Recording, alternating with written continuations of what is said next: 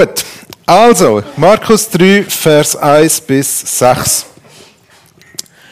Und er ging wieder in die Synagoge. Er ist Jesus. Und dort war einer mit einer verkümmerten Hand. Und sie beobachteten ihn genau, ob er ihn am Sabbat heilen würde, um ihn anklagen zu können. Und er sagt zu dem Menschen mit der verkümmerten Hand, Steh auf, tritt in die Mitte. Und er sagt zu ihnen, ist es erlaubt, am Sabbat Gutes zu tun oder Böses zu tun? Leben zu retten oder zu vernichten? Sie aber schwiegen. Und voller Zorn schaute er sie einen nach dem anderen an, betrübt über die Verstocktheit ihres Herzens, und sagt zu dem Menschen, Streck deine Hand aus. Und der streckte sie aus, und seine Hand wurde wiederhergestellt. Da gingen die Pharisäer hinaus und fassten zusammen mit dem Herodianern sogleich den Beschluss, ihn umzubringen. Ja, zum kurz ein bisschen wiederholen, wo wir so ein bisschen sind vor ein paar Monaten ähm, im Markus Evangelium. Jesus ist im Moment ständig konfrontiert mit den Pharisäern. Die ganze Zeit greifen sie in einer gewissen Art und Weise an. Das hat angefangen damit, dass sie einfach so bei sich selber am äh, Tuscheln sind äh, und so sich ihre Beschwerden untereinander teilt haben. Es ist weitergegangen, dass sie zu seinen Jüngern gegangen sind und gesagt haben, hey, euer Jesus darf dann im Fall nicht mit Zöllner zusammen essen. Nachher der nächste Schritt war, dass sie gesagt haben, dass sie direkt zu Jesus gekommen sind und gesagt haben, du, äh, da am Sabbat gehen raufen, deine Jünger, geht es denen noch gut? Das ist im Fall gegen das Gesetz, das darf man nicht. Und jetzt ist der Punkt gekommen, wo sie wieder am Sabbat, wieder in, einer Synagoge sind, zusammen mit Jesus und ihn beobachtet, was er macht. Und wir haben die, die Männer, also ja, jetzt hat ich gesagt, um Frauen, nein, es sind Männer äh, in dem Fall, wo, wo ihn ständig beobachtet, wo probieren herauszufinden, wo macht er einen Fehler. Jesus ist eine Art wie oder, unter der Lupe der hat, muss immer ganz, ganz gut aufpassen, was er jetzt sagt, was er macht, wo dass er, äh, wie er sich bewegt, äh, ob er jetzt echt jemand heilt oder nicht heilt, da müssen wir am Lauf passen, wenn wir das machen. Ähm, einfach, ständig ist er unter dieser Lupe. Ständig ist er, ist er dort, dass er beobachtet wird. Und wir kennen das vielleicht. Vielleicht können wir Jesus ganz gut verstehen. Vielleicht kennen wir das aus unserem eigenen Leben, wie das ist, wenn jemand es auf einem abgesehen hat. Und immer am Schauen ist. Das kann sein, dass äh, du eine Beförderung im, im, Büro erlebt hast und eigentlich hat jemand anders diese Beförderung auch gerne gehabt der wartet jetzt nur darauf, dass du einen Fehler machst. Weil das ist ganz genau das, was sie machen. Sie heben die Lupe nicht her, um herauszufinden, was er eigentlich ganz genau macht, um ihn besser kennenzulernen, sondern sie heben die Lupe her auf sein Leben, um herauszufinden, wo macht er etwas falsch. Eben, vielleicht ist es ein Mitarbeiter ähm, von dir, wo, wo so handelt. Vielleicht ist es ähm, eine Schwiegermutter, die sehr klare Vorstellungen hat, wie Kinder hätten werden sollen erzogen werden. Ähm, vielleicht ist es ähm, äh, wer weiß ich, Nachbarn, das sind auch immer ganz gute Kontrolleure, oder, die genau darauf schauen, ob jetzt der Rasenmäher rechtzeitig abgestellt worden ist am Samstagabend, oder? Ähm, wer auch immer, die meisten von uns können irgendwo Jesus dort auch verstehen. In der Situation, wo er drinnen ist.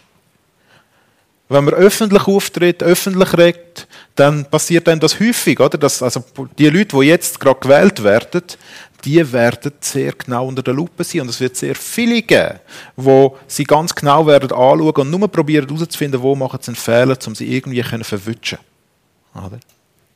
Jetzt unsere normale Reaktion in dem Moment, wenn uns das passiert, ist die, dass wir sagen, okay, wir provozieren sie jetzt gerade nicht nochmal extra. Oder? Weil Jesus ist in dieser Situation, oder? Ich meine, meine Reaktion in dem Moment wäre vielleicht gewesen, okay, jetzt, jetzt wird es langsam wirklich eng mit diesen Pharisäern. Schau mal, du mit der verkrüppelten Hand da, in die andere Hand nimm doch meine Visitenkarte, bis, bis um 5 Uhr noch in diesem Haus, kannst vorbeikommen, äh, ich heile dich dort. Äh, nicht öffentlich, schön, du bist gesund, alle sind zufrieden, keiner macht Stress.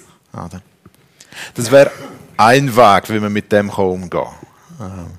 Der harmonische Weg, der schweizerische Weg. Oder? Ähm, aber Jesus war kein Schweizer. Ähm, also sagt er, nein, er war kein Deutscher, ähm, sondern er sagt, er sagt, Stand mal auf, komm in die Mitte.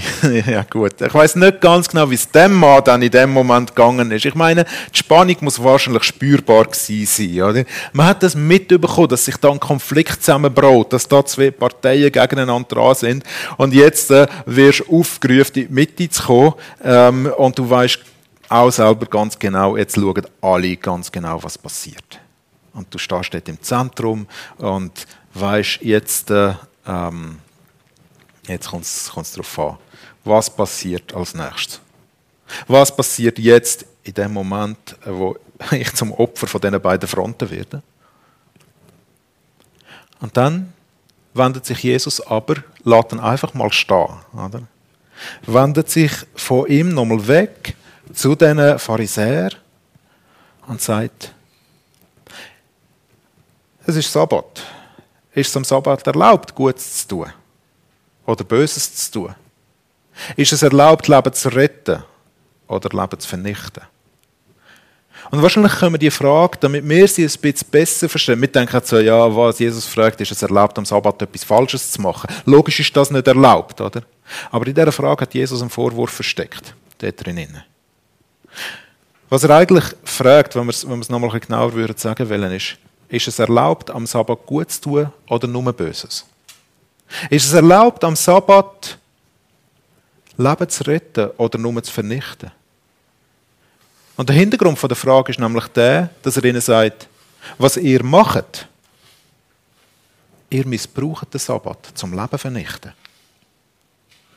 Der Sabbat ist nicht mehr das, was er war. Wir haben das schon beim letzten Mal angeschaut, oder? was darum gegangen ist. Der Sabbat ist für den Menschen da, nicht der Mensch für den Sabbat. Ihr habt das verkehrt um. Ist es erlaubt, am Sabbat.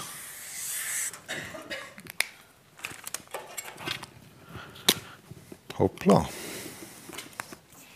Ja. Ist es erlaubt, am Sabbat Leben zu retten?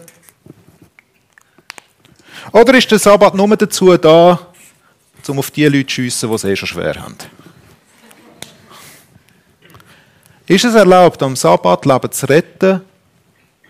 Oder ist, es, oder ist der Sabbat dazu da, um dem Menschen das Leben schwer zu machen?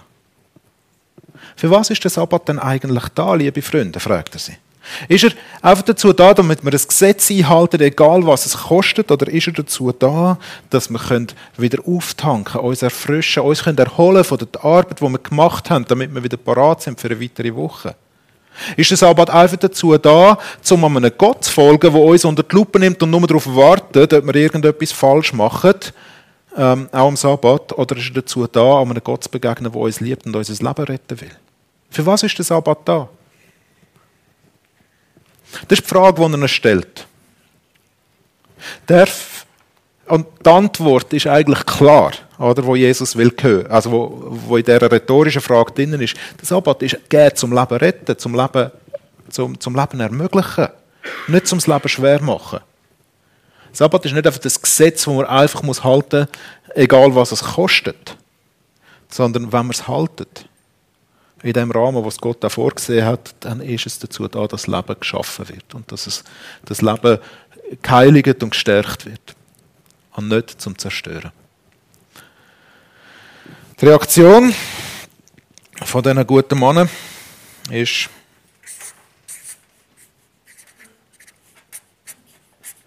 sie schwiegen. Da wird mal nicht so viel gesagt. Also, an das Schwiegen können wir uns gut vorstellen. Arme verschränkt, hocken sie da, schauen dann an. Ihr Blick drückt wahrscheinlich nicht, oh Jesus, endlich sagst du uns das. Sondern, sondern es ist wahrscheinlich mehr so, provoziere uns nur noch mehr, du wirst es so zurückbekommen. Sie schwiegen. Sie haben einfach nichts gesagt. Da ist einfach Stille Es ist das Schwiegen von jemandem, der schon entschieden hat, was er hören will und was er denkt über den anderen. Das Urteil ist schon lange gemacht, weil das heißt es nämlich da am Anfang. Sie beobachtet ihn genau, ob er am Sabbat heilen würde, um ihn anklagen zu können. Fragen beantworten ist, es ist, die Zeit für Fragen zu beantworten ist vorbei. Wir haben nichts mehr zu sagen. Wir wissen schon, was wir mit dir machen. Aber wir können jetzt, also, wir können jetzt ja auch nicht sagen, ähm, ja, du hast recht, das tut uns leid, das würde ihr ganze Stolz kosten. Aber sie können auch nicht sagen, weil das würde wahrscheinlich irgendwie eine Meinung der Leute kosten, ja, ja, der Sabbat ist da zum Menschen zu zerstören. Ähm, das können sie auch nicht sagen, also schwiegen sie. Oder? Das ist die einzige Reaktion, die du dann noch hast, wenn du weißt, eigentlich hat der Recht, aber ich bin gar nicht mehr gewillt zum Zuhören. Dann bist du einfach ruhig. Dann machst du deine eigenen Gedanken, dann ist es gelaufen in dem Sinn. Und dann heißt es von Jesus, das ist ein Vers, wo noch irgendwie einfährt. Und voller Zorn schaute er sie einen nach dem anderen an, betrübt über die Verstocktheit ihres Herzens. Das Schwiegen, das ist die Verstocktheit. Verstocktheit heißt, man ist nicht parat, seine Meinung zu ändern. Oder? Manchmal kann man es auch nicht mehr ändern, darum ist es so verstockt. Oder? weil man sich schon auf den Weg so weit vorgelassen hat, dass es gar nicht mehr anders geht. Und die Emotion von Jesus ist die,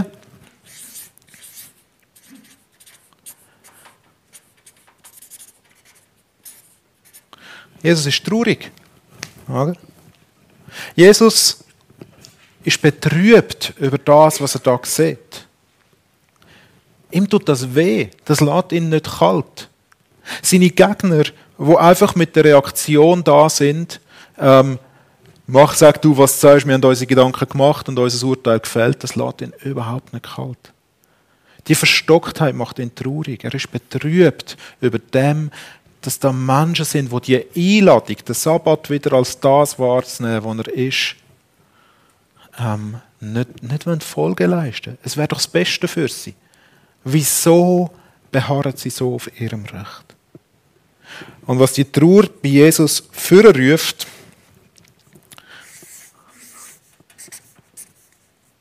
ist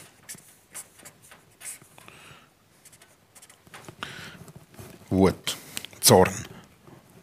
Jesus wird hassig. Jesus ist zornig. Er, wenn ihr das vorstellt, der Mann steht immer noch da. Oder? Dem geht es wahrscheinlich nicht mehr gut, nicht nur wegen seiner Hand. Weil äh, Jesus hat provoziert, es ist keine Antwort gekommen und einer nach dem anderen, gerade ins Gesicht. Schaut er an und lässt sich spüren, was er empfindet. Wir haben immer so das Bild von, ja, Jesus ist lieb und äh, der meint es einfach gut. Und das ist uns auch angenehm, wenn er unser guter Freund ist und, und wir mit ihm können abhängen und äh, schöne Lieder singen für ihn und so. Oder? Aber wer mit so einem Auftrag wie Jesus unterwegs ist und wer so Gegner hat wie Jesus, der kann nicht einfach immer nur lieb sein. Oder? Das kann auch Jesus nicht. Jesus wird an verschiedenen Stellen traurig, zornig. Das ist nicht eine Ausnahme. Aber was passiert, wenn Jesus zornig ist? Was passiert, wenn Jesus verrückt wird? Und das ist jetzt das, was interessant ist. Jesus ist zornig über sie. Oder auf, also schaut sie zornig an, weil er traurig Jesus ist traurig und schaut sie zornig an. So ist es. Ähm, was passiert als nächstes? Jetzt wendet er sich von, von, von denen ab, also hier sind jetzt alle meine Pharisäer da, und wendet sich wieder dem Mann zu, ähm, wendet sich wieder dem zu und geht nicht mehr weiter auf sie ein. Unser Zorn wenn wir zornig werden, wenn wir uns aus irgendeinem Grund ungerechtfertigt, un, ungerecht behandelt fühlen, wenn wir irgendwie finden, das ist nicht in Ordnung, das hat er nicht gut gemacht und das ist gemein und du bist gemein, du bist gemein und jetzt bam, bam, bam, oder? Dann lassen wir uns von dem Zorn leiten und wir werden blind. Und was es bei uns normalerweise zur Folge hat, wenn wir zornig werden, ist, dass wir eben ganz genau im nächsten Moment jemand ins Vaterkreuz nehmen und dann den Zorn nicht nur mit unseren Augen spüren lassen, sondern auch mit allen anderen Mitteln, die uns in dem Moment zur Verfügung stehen. Aber Jesus, Jesus wendet sich wieder dem Mann zu, der Hilfe braucht und rettet den. Jesus weiß immer noch, was sein Auftrag ist. Jesus weiß immer noch, wo er dran ist. Und sein Ziel ist nicht, die Pharisäer zu vernichten, sondern den Mann zu retten. Auch wenn die anderen rundherum richtig hässig machen. Jesus hätte ganz einfach menschlich können die Abzweigung nehmen, jetzt einmal so richtig auszuteilen. Und diesen Pharisäer jetzt nach ein paar Konfrontationen einfach mal die Meinung zu sagen, was für, also, gell, im Grunde genommen macht er es ja die ganze Zeit, darum sind, sind sie auch verrückt auf ihn. Aber er, er hätte die, die Möglichkeit können nutzen dort. In seinem Zorn, sich von dem Zorn leiten zu lassen, aber das macht er nicht. Die Pharisäer, die ruhig sind, die werden auch zornig. Die sind ruhig und zornig. Jesus ist traurig und zornig. Die Pharisäer sind ruhig und zornig. Und das merken wir daran, dass sie nachher rausgehen. Sie nachher rausgehen. Da gingen die Pharisäer hinaus und fassten zusammen mit den Herodianern sogleich den Beschluss, ihn umzubringen. Also, wortwörtlich, die holen, die holen die Flinte führen. Also, nicht gerade direkt, aber der Beschluss ist gefasst, Jesus muss sterben. Ihr Zorn führt nicht dazu, dass sie jetzt irgendwie etwas machen zum Leben retten, sondern ihr Zorn führt, führt dazu, dass sie den loswerden wollen, der Leben bringt. Und es ist recht ironisch. Ihr Zorn macht sie blind. Wir haben vor ein paar Wochen angeschaut, wie Jesus mit den Zöllnern am Tisch gesessen ist und mit ihnen gegessen hat. Und die gleichen Leute, oder von der gleichen Gruppe Leute, von diesen Pharisäern und Schriftgelehrten, haben Jesus vorgeworfen, dass er mit den Zöllnern am Tisch sitzt. Zöllner sind Menschen, die angestellt sind in dem Gebiet, wo Jesus war, vom Herodes. Jesus, du machst gemeinsame Sachen mit diesen Sündern, die mit dem Herodes und der Röber gemeinsame Sachen machen. Und mit wem tun sie sich jetzt zusammen? Mit den Herodianern. Sie tun sich zusammen. Ihr Zorn macht sie blind für ihre eigenen Maßstab. Und sie tun sich mit denen zusammen, weil Jesus wird langsam eine echte Bedrohung für alle, die an ihrer eigenen Macht festhalten Das ist sowohl für den König im Land, wie für die Römer, wie für die Pharisäer, für all die, die eine Machtposition haben, weil Jesus, der hat das Potenzial, um eine riesige Revolution auszulösen und der muss weg. Was uns begegnet in diesem Text, sind zwei Arten, wie man mit dem Zorn umgeht. Und wir können uns fragen, wo finden wir, ah, Jesus macht natürlich noch etwas anderes, das habe ich ausgelassen. Ähm, darum sind sie wirklich hässlich geworden. Ähm, er geht, er, Jesus wendet sich dem Mal zu und sagt, streck deine Hand aus. Und er streckte sie aus und die Hand wurde wiederhergestellt. Und man merkt so richtig, darum habe ich es fast vergessen, der Mann ist in dem Text fast ein eine Nebensächlichkeit. Oder? Der ist so, stand mal Mitte, jetzt diskutieren wir da wieder, okay, gut, streck aus, sitz wieder her. Ähm, äh, natürlich ist es wahrscheinlich nicht ganz so gewesen, aber ähm, man merkt so, das Ziel von dem Abschnitt ist jetzt nicht unbedingt, ja, yeah, Jesus kann Wunder tun. Nein, das Ziel von dem Abschnitt ist zu zeigen, wie die verschiedenen Parteien miteinander umgegangen sind und was da passiert ist. Wir können uns fragen, wo in dieser Geschichte finden wir uns selber? Immer wenn wir Geschichten hören, vor allem die aus der Bibel, dann ist es immer wieder mal auch angebracht, sich zu fragen, finde ich mich in dieser Geschichte selber? Sagt die Geschichte etwas zu mir? Finden wir uns vielleicht in dem Mann, der geheilt wird? Manchmal kommt man sich fast ein bisschen nebensächlich vor, aber es geht dann am Schluss gut. Ähm, ist auch mal schön, so mal nicht im Zentrum müssen stehen, oder? Also Weile lang schon. Aber vielleicht ist es auch mühsam, wenn wir zwischen den Fronten stehen und nicht so recht wissen, wie wir uns verhalten. Der Mann sagt nichts, der macht nichts. Vielleicht finden wir uns in dem wieder. Vielleicht finden wir uns in Jesus wieder. Vielleicht sind wir selber in einer Situation, wo wir so unter die Lupe genommen werden und ständig irgendjemand am Schauen ist, was wir jetzt als nächstes falsch machen. Und vielleicht finden wir dort drinnen einen tröstlichen Gedanken, dass Jesus weiß, wie das ist. Dass Jesus gekommen ist als Mensch und das erlebt hat und uns versteht. In dem Innen. Vielleicht finden wir uns selber aber auch in den Pharisäern als die, die nur darauf warten, jemand anderem aufzuzeigen, was ist. Ich habe letztens ein Video gesehen von Johannes Hartl, wo er ähm, konfrontiert wird. Es hat ein paar, also über den gibt es ja ganz viele Meinungen. Und eine Meinung ist sehr deutlich zum Ausdruck gebracht worden in einem YouTube-Video, wo die gesagt haben, wo der eine dann sagt in dem Film, er warte nur darauf, äh, bis der Johannes Hartl wieder ähm, auf Facebook einen Kommentar schreibt, um herauszufinden, was das er falsch gemacht hat. Oder wo er eine falsche Aussage macht.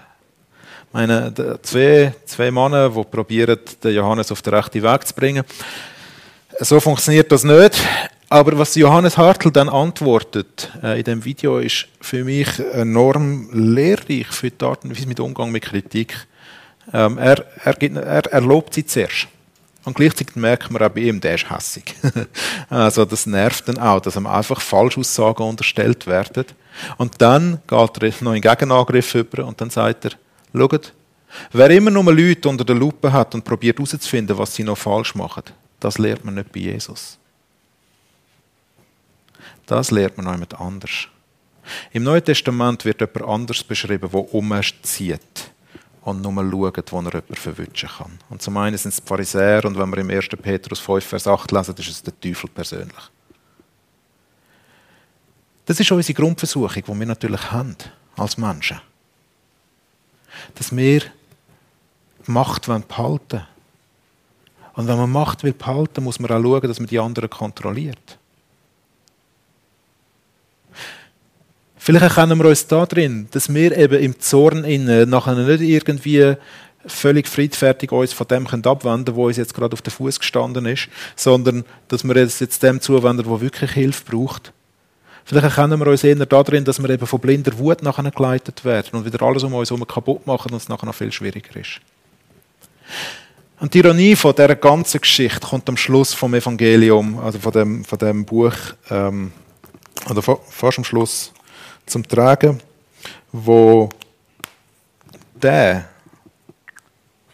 wo da der Pharisäer ähm, erklärt, wie das mit Zorn wirklich geht, wo der sich selber an ein Kreuz hergibt.